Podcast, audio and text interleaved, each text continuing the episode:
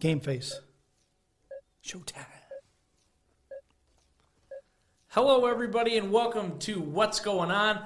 I'm Chris Golian, joined by not just my fellow host, but my award winning fellow host, Carl DeForest. Carl, how are you today? Oh, fabulous, fabulous. Uh, you know, since I got that Burgee, everybody's calling me. Yeah, I mean, I I didn't want to not give you the credit, so now for, you'll you won't just be my fellow host, but you'll be my fellow my award winning fellow host. We probably ought to do a separate show on that, but yeah. I mean, I knew we were going to hit. I thought we would hit the big time, but I guess you hit the big time before me. But that's okay. I'm, I'm still happy for you. I'll reach back and pull you up. Yeah, I appreciate it. Let's get this show on the road.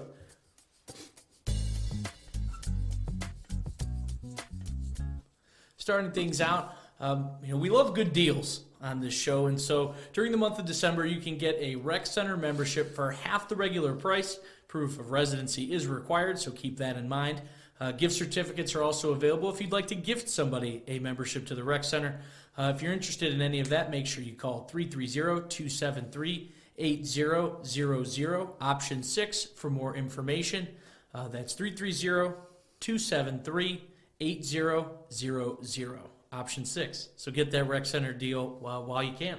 Cool, cool, cool. It's that time of the year. We got to talk about snow. We got a special guest calling in here. It's not Santa Claus, you know, but uh, he does more than Santa Claus, if you ask me.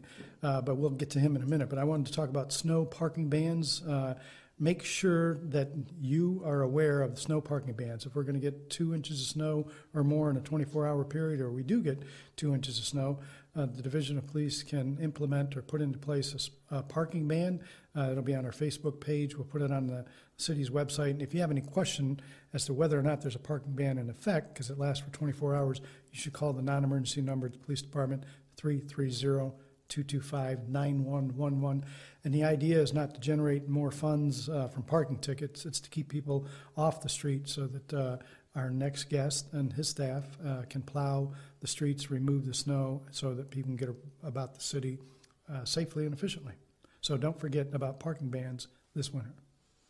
Yeah, and definitely check out the city website or uh, the City Hall Facebook page or the Police Department Facebook page. That information will be posted there. But we'll continue the trend of having our call-in guests and keeping that theme of snow snow removal.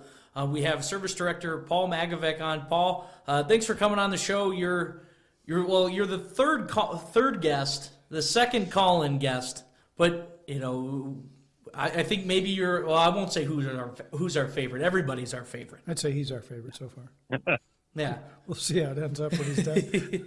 so thanks for coming on the show, Paul. Oh, thank you for having me. So obviously, um, we finally got some of that snow, uh, and and that entails a lot of different things for your department as you're in charge of uh, helping make sure that that gets removed. Uh, so why don't you talk to us a little bit about some of the strategy and some of the things that go into that removal process? Sure. The first thing around here, though, that four-letter word "snow," we don't like to hear it. We'd always love to see uh, bright skies, but unfortunately, that doesn't happen. So what we do is during the wintertime, we run two shifts. We have 13 employees total for the service department. So we run a six-man crew during the night shift and a seven man crew during a day shift.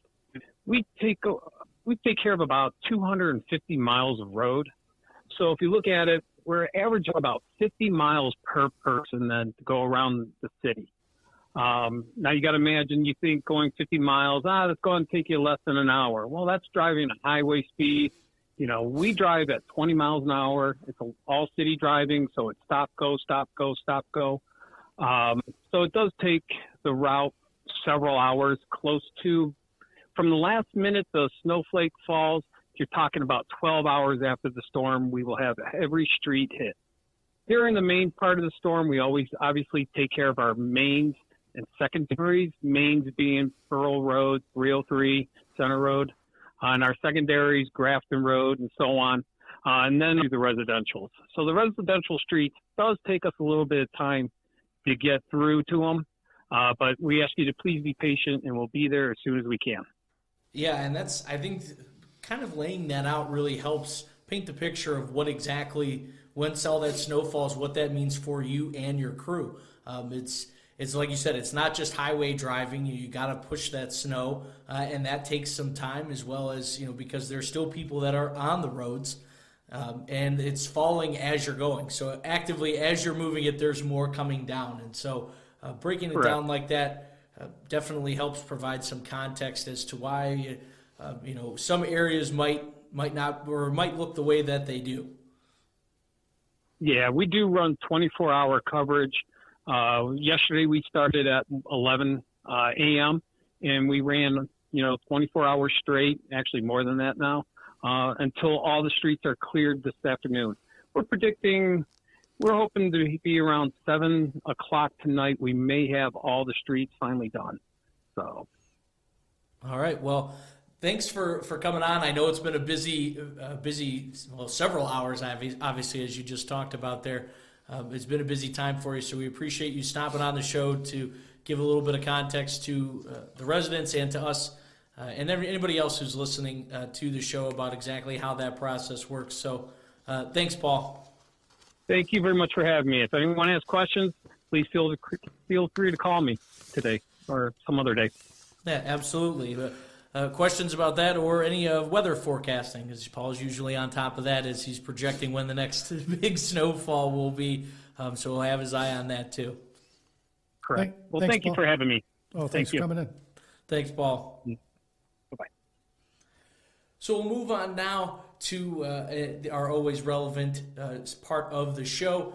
North Park will be closed for the duration of 2024. Uh, it's a temporary closure beginning on one uh, or on the second second day of the year. So on January 2nd of 24, the closure is to conduct a dredging project.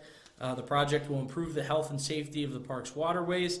But during that time, uh, no part of the park will be accessible, none of the trails, anything like that. Um, and that's just to ensure safety and so that they can, you know, get that all of that dredged out and have a, a better park in the future. There'll be updates that follow, and all of those will be on the city website, and most likely we'll mention them on this show, if not on, in other facets. So look on, look out for that. Uh, North Park closure during 2024. Uh, we'll move on now to the community shout out. Uh, today we're going to shout out the Medina County Office for Older Adults. The Medina County Office for Older Adults supports adults and adults with a disability to live independently and safely within their own homes and community. The Office for Older Adults is a department of the Medina County government and is located on the ground floor of the Human Services Building at 246 Northland Drive in Medina.